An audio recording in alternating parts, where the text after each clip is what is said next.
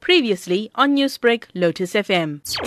You know, at first when, when we heard that he was mm-hmm. missing and stuff like that, we still always had the hope alive that he will be found and return to his family. It's actually very devastating for everybody at large. It's not just our community.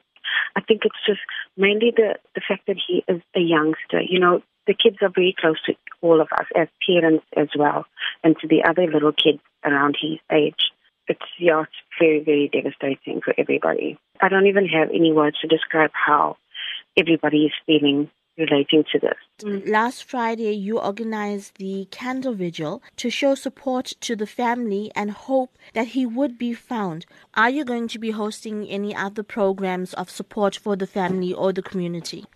Well, in fact, it's just, you know, we are still going to keep get together. We, we're planning another vigil tomorrow evening. You know, we're just going to be there for support and to show in the communities that we will all stick together, you know, and we want to have justice. There will be um, programs that are going to be um, continuing just for the community, for the safety of the kids. We've got projects that we're trying to start up in all the primary schools in our area just for awareness and stuff like that.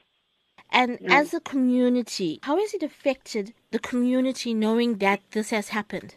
It's actually it's, it's a blessing in disguise because now parents are more aware and you know they're making an, a certain effort to transport their kids to and from school and you know everybody's just sort of getting very much closer after this incident took place.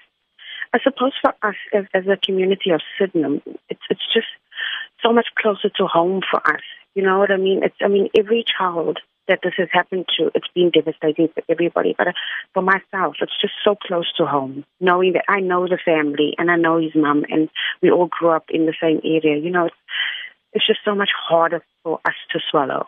Newsbreak, Lotus FM, powered by SABC News.